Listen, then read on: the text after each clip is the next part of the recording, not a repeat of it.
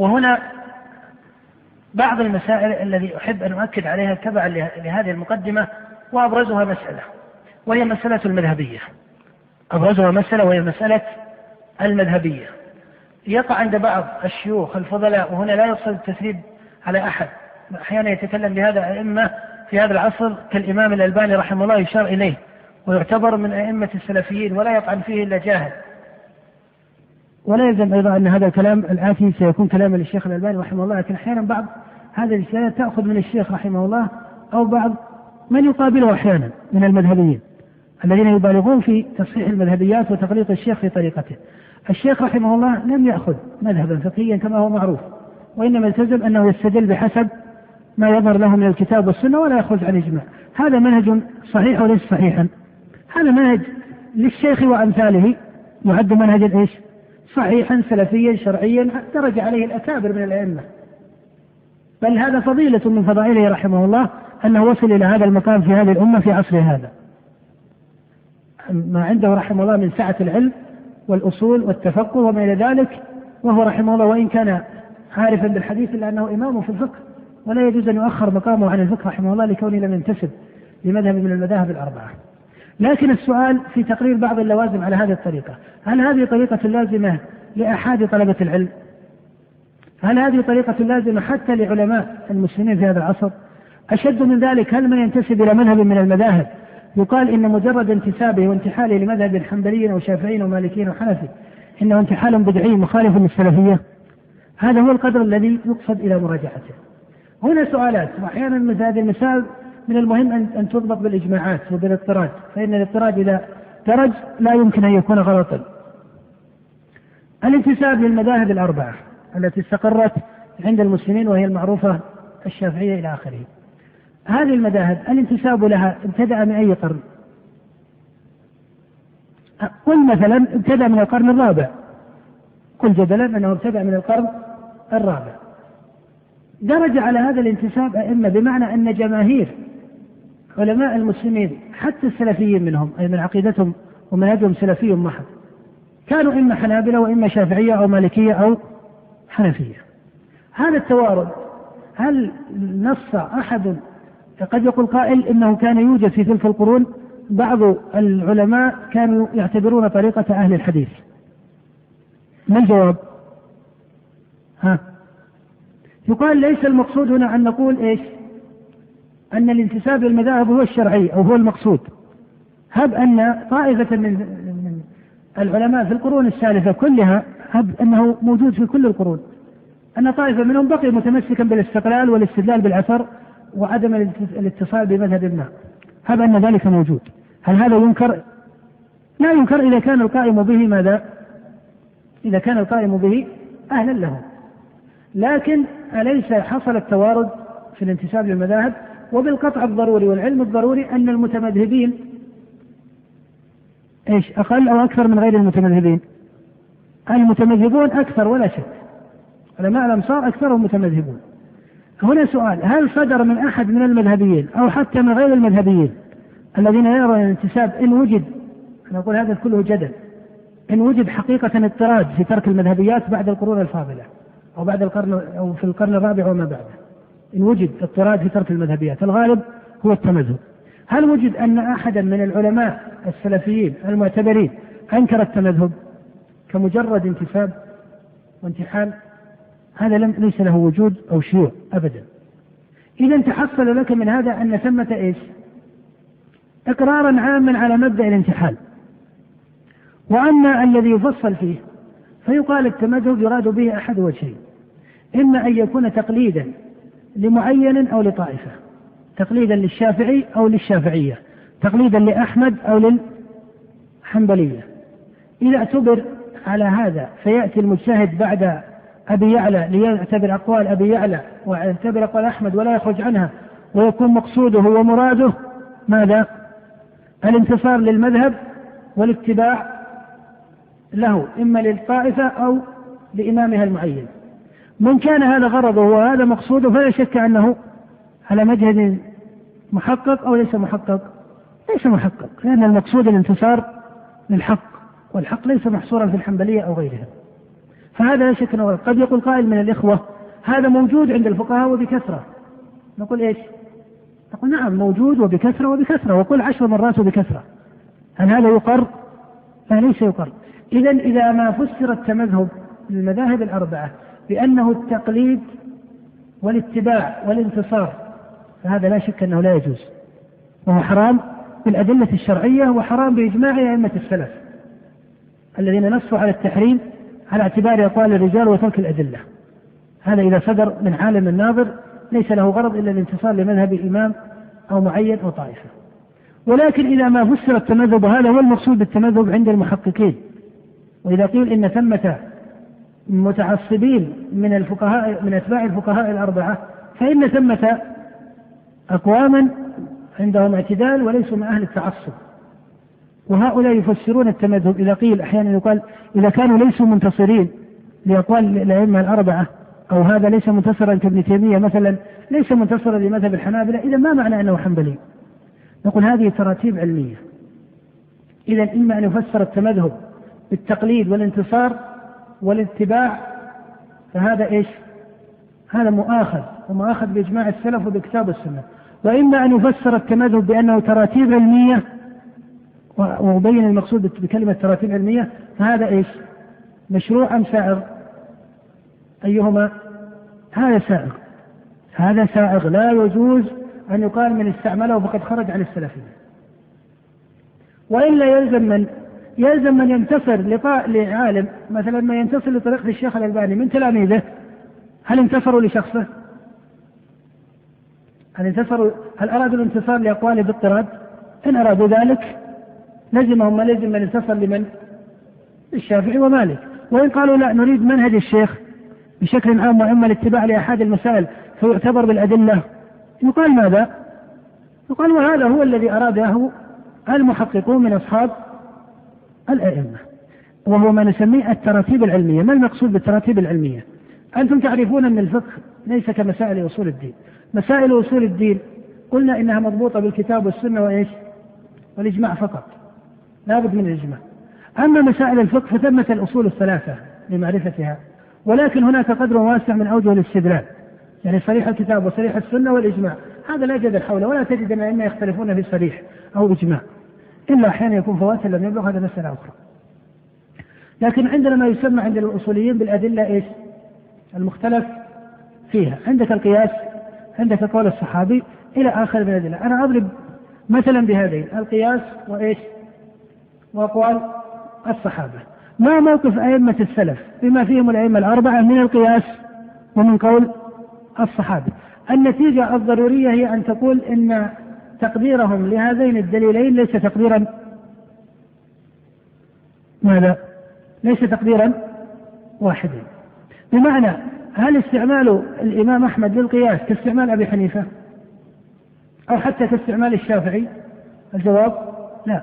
هل اعتبار الإمام أحمد أو عفوا الشافعي أو, أو أبو حنيفة أو أبي حنيفة هل اعتبار الشافعي أو أبي حنيفة لأقوال الصحابة كاعتبار أحمد؟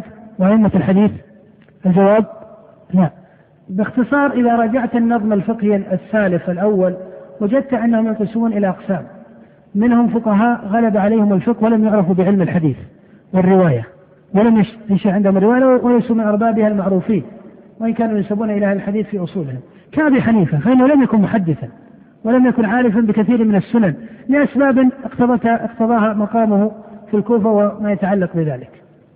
فهذا كان إماما في الفقهاء والشافعي يقول الناس عيال في الفقه على أبي حنيفة وأثنى عليه مالك وغيره. ومنهم محدثون انشغلوا بعلم الحديث والرواية ولم يشتغلوا بكثير من الفقه. ليس عجلا وإنما لأن الشغل شغلهم عن الفقه كما أن أبا حنيفة شغله الفقه عن عن الرواية. وهذا له مثالات كبعض الأئمة الذين اشتدوا في تتبع الطرق والبحث في العلل وما ذلك كيحيى بن معين وابن المديني وإن كان هذا لا يعني أن ابن معين ليس فقيها لا.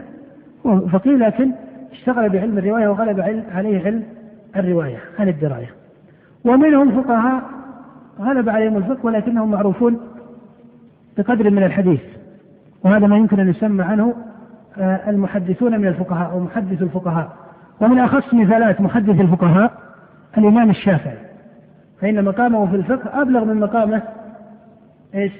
الحديث وهذا لا يختلف فيه أن ما أن الشافعي رحمه الله فقيه أكثر من كونه محدثا فهو تستطيع أن تقول إنه من أعيان محدثي ماذا؟ الفقهاء. والعكس. ما هو العكس؟ هو القسم الرابع. فقهاء المحدثين. وهذا له أعيان كثيرون ومن أخصهم الإمام أحمد رحمه الله فهو من فقهاء المحدثين كالبخاري فهو من فقهاء المحدثين. هنا لا يعني أن الطبقة الأولى كالفقهاء لا علم لهم بالحديث أبدا. ولا يعني أن المحدثين كابن معين ليس فقيها أبدا إنما يعني ماذا؟ أن ثمة إيش؟ تفاوتا في طبقات هذا العلم. أنا أضرب مثل بالقياس وقول الصحابي. تحقق بضرورة أن ثمة فرقا بين الأئمة في تقدير الاستدلال بهذين الوجهين بالقياس وبقول الصحابي. إلى ما قدم أحمد قول الصحابي على القياس. فجاء مقتدون وقالوا إنه يستدل بالكتاب والسنة والإجماع فإذا تعذر صريح من الكتاب والسنة والإجماع أو ظاهر صير إلى إيش؟ إلى قول الصحابي. وقالت طائفة أخرى يصار قبل قول الصحابي إلى القياس. وقالت طائفة يصار إلى عمل أهل المدينة قبل هذين. كمثال هذه الصيرورات أو هذه التراتيب أليست مختلفة أو متفقة؟ مختلفة. فإذا ما جاء علماء من بعد الأئمة ونظروا في أصول أحمد فوجدوا أنه يرتب الأدلة بعد الإجماع والكتاب والسنة يقول قول الصحابي. ووجد الطائفة أبا حنيفة يقول القياس. ووجدوا مالكا مثلا يقول عمل أهل المدينة. والإمام أحمد لا يعتبر الاستدلال بعمل أهل المدينة بنفس درجة مالك ولا يعتبر القياس كأبي حنيفة. وأبو حنيفة لا يعتبر قول الصحابي كأحمد. هذه التراتيب المختلفة. إذا تخير العالم بعد هؤلاء تراتيب علمية له ليطردها في مسائله الفقهية بحيث أنه يضطرد إذا تكلم في مسألة في الطهارة. ومسألة في الصلاة ومسألة في الحج ومسألة في الديات ومسألة في الجنائز ومسألة في القضاء ومسألة في الشهادات والهبة إلى آخره منهجه مضطرد أن القياس يقدم على قول أحد الصحابة وطائفة يقولون قول الصحابي يقدم على القياس. هذا هو الذي يعطي الأقوال الفقهية اضطرادا ولذلك من يبطل المذهبية الآن ويقول الكتاب والسنة والإجماع نقول لم يكن التراتيب المذهبية من أجل إيش؟ من أجل مسألة الكتاب والسنة والإجماع لأن هذه مسألة متفق عليها أو غير متفق عليها. السؤال إذا جئت بعد هذا إذا جئت بعد الكتاب والسنة والإجماع أي بعد ظواهر الكتاب والسنة والإجماع عندك مسائل في أقوال الصحابة كثيرة. عندك مسائل مبنية على القياس إلى آخره. ولذلك تجد من يعتبرون أو قبل أن ننتقل إلى هذا الاعتبار إذا المراد بالتمذهب هذا الوجه الترتيب العلمي. هل يمنع أن العالم يقول أنا أقدم طريقة الإمام أحمد أو منهجه الفقهي على منهج الشافعي؟ ويقول أنا حنبلي على هذا الاعتبار أي على ترتيب الأصول الاستدلالية الفقهية يمنع هذا؟ هل هذا مخالف للسلفية؟ أبدا. هذا انتصار لقول من أقوال السلف. كما أنه لو أن فقيها جاء الآن وانتصر لقول الإمام أحمد في مسألة واحدة من مسائل الفقه. يغلط ولا يغلط؟ انتصر لمسألة ظهر له أن أحمد أصاب فيها. يغلط ولا يغلط؟ لا يغلط. فكذلك إذا ما نظر تراتيب الأئمة في العراق في الحجاز في الكوفة في بغداد إلى آخره ظهر له من تراتيب الأئمة جملة من التراتيب أبو حنيفة له ترتيب الشافعي له ترتيب أحمد له ترتيب ترتيب فيما بعد الأصول المنضبطة وهي الكتاب والسنة والإجماع.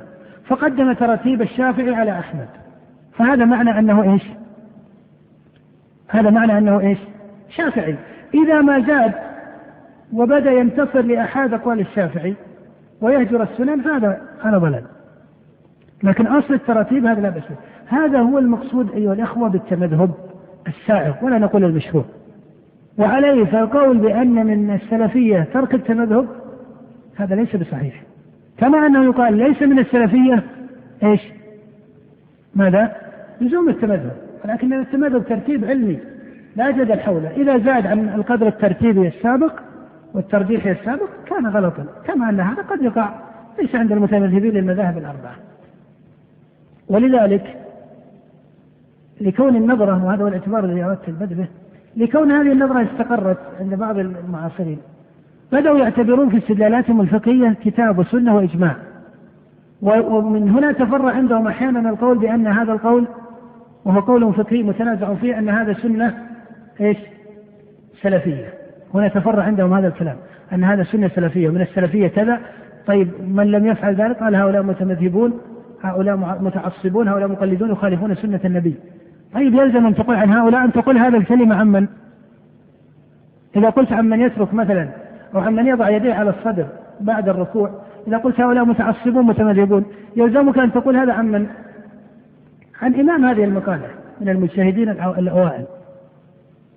اللهم إلا إذا كان المعاصر أو الطالب المتأخر يقلد هذا تقليدا محضا وهو يرى أن الدليل بخلافه فهذا مقام آخر لا جدل حوله. القصد أن بعض الشيوخ الفضلاء وطلبة العلم الفضلاء من السلفيين المعاصرين لما رفضوا التمذهب بدأوا يصيرون في استدلالهم إلى الكتاب والسنة والإجماع. ضاق عليهم الاستدلال أو لم يضق. في مسائل الفقه قطعا سيضيق.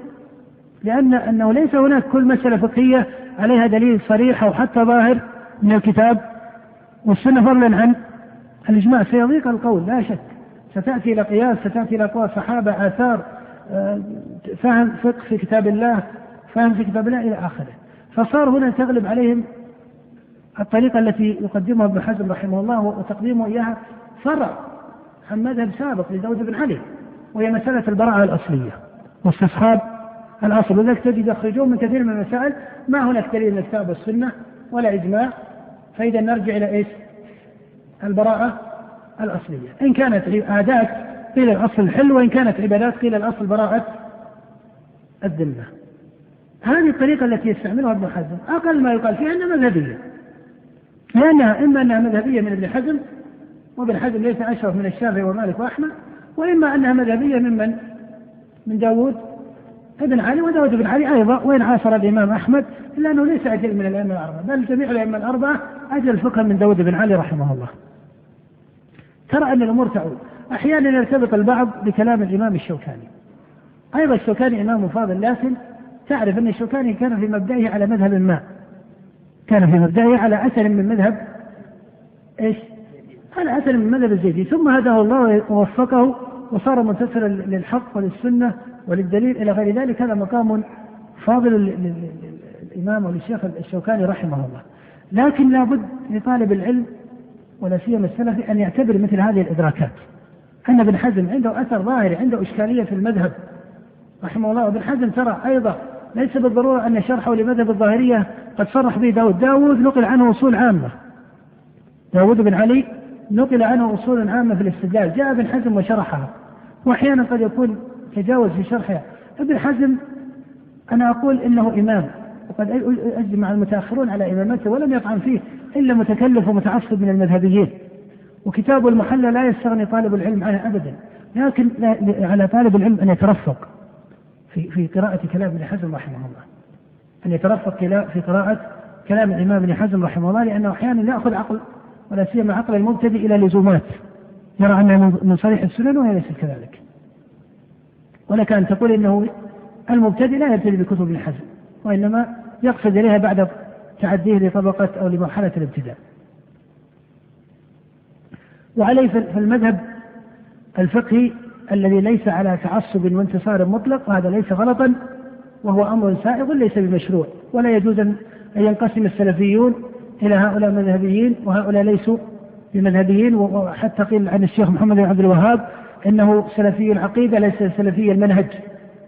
هذا ليس بصحيح. بل هو سلفي العقيدة سلفي المنهج لأنه ما كان حنبليا متعصبا. ما كان حنبليا متعصبا. قد يقول قائل إن صبرنا أقواله فلم نجد له خروج على المذهب الحنبلي وعن رواياته يقال المذهب الحنبلي أيضا موضوع ترى يطول. الإمام ابن تيمية رحمه الله يقول إني تأملت المسائل فلم يظهر مسألة فيها رجحان من الكتاب والسنة إلا ولأحمد فيها رواية في إيش؟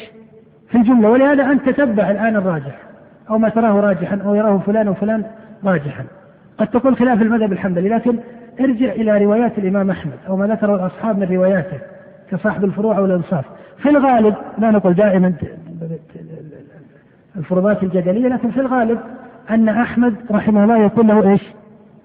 يكون له رواية. فالشيخ رحمه الله يعني محمد بن عبد الوهاب لم يخرج عن روايات أحمد وإلا الشيخ قال كلمة تبين لك أنه ليس متعصبا إنما متمذهب على التراتيب العلمية فقط.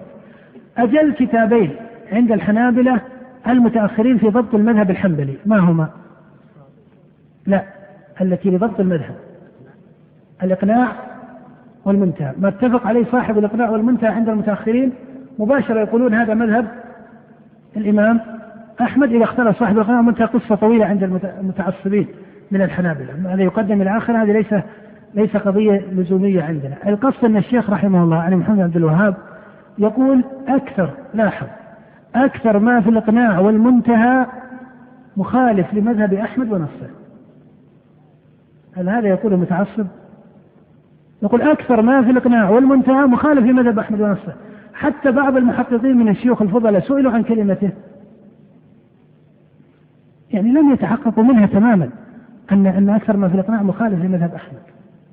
والكثير مما في الإقناع والمنتهى هذا يكفي في البراءة من المذهبية بمعناها إيش؟ التعصبي التقليدي الغلط إلى آخره. فالقصد أن أن طلبة العلم من السلفيين لا ينبغي أن يختلفوا على مثل هذه المسائل وأن ينتصر وأن يكون فيها خفضا أو خفض ورفع ليس على هدي السالف بل لا بد من ضبط الأمور وكل من خرج عن هذه صاحب الرسالة البين قيل خرج عن السنة والجماعة. هذه المقدمة أيضا كما أسلفت بتوابعها كان لا بد منها وينبغي أن يجري فيها نقاش معتدل ومتحرر ومنصف ومنضبط وأن يراعي كما أنه يراعي الشيخ الألباني وطريقته ينبغي أن يراعي مئات من الأئمة درجوا على التمذهب. وفي المقابل لا ضرر ولا ضرار أي لا يزاد. ويغلط الشيخ رحمه الله بأنه خرج عن المذاهب الأربعة. كما يقول بعض المتمذهبين أن من أغلاطه أنه لم ينتسب لواحد من المذاهب الأربعة هذا ليس بلازم. ومن قال إنه يجب على المسلم أن ينتسب لواحد من المذاهب الأربعة. أحيانا نجادل في العوام هل يلزمهم أو لا يلزمهم؟ فضلا عن من؟ فضلا عن الأكابر الشيخ رحمه الله بل من فضائله أنه قرر الدلائل وقرر ما اعتقده وذهب إليه في مسائل الفقه من آه، ظاهر السنة والكتاب إلى آخره. أحيانا هناك أصول أو مسائل ولا بأس يعني لا ينتظر الأخوة مباشرة التعليق على الكتاب لأن هذا أصل في تقرير الكتاب. أحيانا هناك كلمات وهذا يرجع بنا إلى مسألة تحصيل مذهب السلف بطريق الفهم. أحيانا هناك كلمات سلفية إما قال أئمة سلفيون قدماء أو قال أئمة محققون في السنة كابن تيمية رحمه الله. لكنها تحتاج إلى فقه. أضرب لذلك مثلا شائعا. ابن تيمية رحمه الله يقول من عقد سبب فعله زمن النبي صلى الله عليه وسلم ثم إيش؟ ثم لم يفعل ففعله بعده من البدع والمحدثات. هذه كلمة قالها شيخ الإسلام ابن تيمية رحمه الله يقول من عقد سبب فعله زمن النبي صلى الله عليه وسلم فلم يفعله ففعله بعده إيش؟ من البدع والمحدثات. وذكر حتى الشاطبي في تقريره لمسألة السنة والبدع. هذه الكلمة هل نقول هي صحيحة أو غلط؟ هناك مقدمات في المسائل المجملة المحتملة الصادرة من أرباب العلم المعتبر. يقول صحيحة يعني هذه ليست قضية مشكلة. المشكل هو في ماذا؟ في فقهها. فهذه كلمة صحيحة من شيخ الإسلام ابن تيمية. لكن يأتي أحيانا بعض الترتيب لها عند بعض الشيوخ وأحيانا يرون أن هذا الترتيب لزومي. مثلا وضع مكان للنساء في المساجد. يقولون انعقد سببه زمن النبي ولم ينعقد. يقولون النساء كن يصلين مع رسول الله. أكثر مما يصلين اليوم. أليس كذلك؟ ولا سيما في بعض الأمصار. يمكن بعض الأمصار يصلين أكثر. الله أعلم. القصد أن النساء يصلين كما في حديث عائشة كان نساء المسلمات في البخاري وغيره يشهدن صلاة الفجر مع رسول القصد النساء كانوا يصلين. وأحيانا النبي يقول الصلاة جامعة ويتكلم ويجتمع النساء كما في حديث فاطمة بنت قيس. هل وضع النبي عليه الصلاة والسلام للنساء مكانا مختصا؟ هل وضع جريدا من النخل ساترا؟ هل وضع رواقا ساترا؟ الجواب يعني ما وضع شيئا. فقالوا إن سبب الشهوة أو الفتنة في النساء موجودة في في الرجال سواء كانوا صحابة أو غير صحابة وإن كان الصحابة لا شك أنهم أزكى وأطهر وأبعد عن الفتنة وعن النظر إلى النساء لكن أيضا كان يحضر الصلاة أحيانا حدث عهد أعراب كان يحضر الصلاة أحيانا منهم من إيش؟ من أهل النفاق للمرأة في الإسلام حتى زمن الصحابة مأمورة بالحجاب ولا قيل لها لا تتحجبي أمام الورعين من الصحابة. القصة أن النبي لم يفعل. فيأتي بعض الفقهاء اليوم من من يأخذ كلام شيخ الإسلام رحمه الله ويقول على قاعدة شيخ الإسلام أن وضع مكان للنساء الآن إيش؟ بدعة. وتأتي مثل هذه التراتيب المتكلف فيها. هذا ليس بصحيح. أنا أقول الإمام ابن الذي قال هذه الكلمة له له مسائل في الفتاوى أذكر جملة منها. قبل أن نذكر جملة طيب من يسبح بالسبحة؟ من يستعمل المسبحة للتسبيح بها. انعقد سببها زمن النبي ولم ينعقد. النبي كان يسبح بأصابعه وبأنامله وكان من الممكن أن أن تستعمل مثل هذه الأدوات كالأحجار أو الخرز وغيرها ومع ذلك لم يفعل. فعلى هذه القاعدة أن التسبيح بالسبحة بدعة. وهذا كأن فيه نوع من الزيادة على السنة واضح. من يستعمل السبحة في التسبيح ومع ذلك الإمام ابن تيمية جاءته مسألة التسبيح بالمسبحة فقال إن التسبيح بها إذا لم يكن على قصد الرياء أو هجران ما جاءت به السنة من الأصابع والأنامل فالتسبيح بها حسن. ما قال حتى جائز قال حسن بشرط أن لا يكون رياء ولا يكون إيش؟ هجرانا لفعل النبي صلى الله عليه وسلم. قال فالتسبيح بها حسن. طيب أين حسن؟ ولم وانعقدوا إلى آخر من الكلام السابق لا يمكن أن شيخ الإسلام متناقض أو أن شيخ الإسلام متناقض في تقريره. أشد من هذا تلقين الميت في قبره. إذا ما وضع في قبره تلقينه أن يقول لا إله إلا الله. هل لها أصل في السنة؟ أليست هذه المسائل أغلقها الشارع إغلاقا شديدا؟ وهي مبنية على سد الذرائع أوليس كذلك؟ ولا شك أنه لا يجوز هذا. وليس له أصل. ولكن شيخ الإسلام رحمه الله لما سئل عن تلقين الميت في قبره أي بعد ما يوضع يقال له قل لا إله إلا الله. هذه حتى مسألة مخالفة للعقل. لأن الملكين حين يقولان له من ربك وما دينك؟ هذه القضية قضية أنه يسمع أحد فيقلده. لا قد يكون هو يقول هذه الكلمة وفصيحا فيها. لكنه إذا لم يكن مؤمنا حقا يعاي عنها في مقام الابتلاء والفتنة. فترى أن التلقين حتى مخالف لمبادئ إيش؟ العقل ومقاصد الشارع من الافتتان الذي يقع في القبر. وليس قضية أنه يسمع ولا يسمع. ومع ذلك ابن تيمية لما سئل عنها قال وهذه المسألة فيها للفقهاء ثلاثة أقوال منهم من استحبها ومنهم من أجازها ومنهم من نهى عنها إما نهي تنزيه أو نهي تحريم. قال وقد كان واثلة ابن الأسقع يرخص في هذا. قال والصحيح أنها جائزة. وإذا قيل في النهي عنها فهي مكروهة وليست محرمة. ثم قال ومع هذا فإنه ينبغي ترك ذلك وليس هذا من السنن الواردة عن النبي صلى الله عليه وسلم.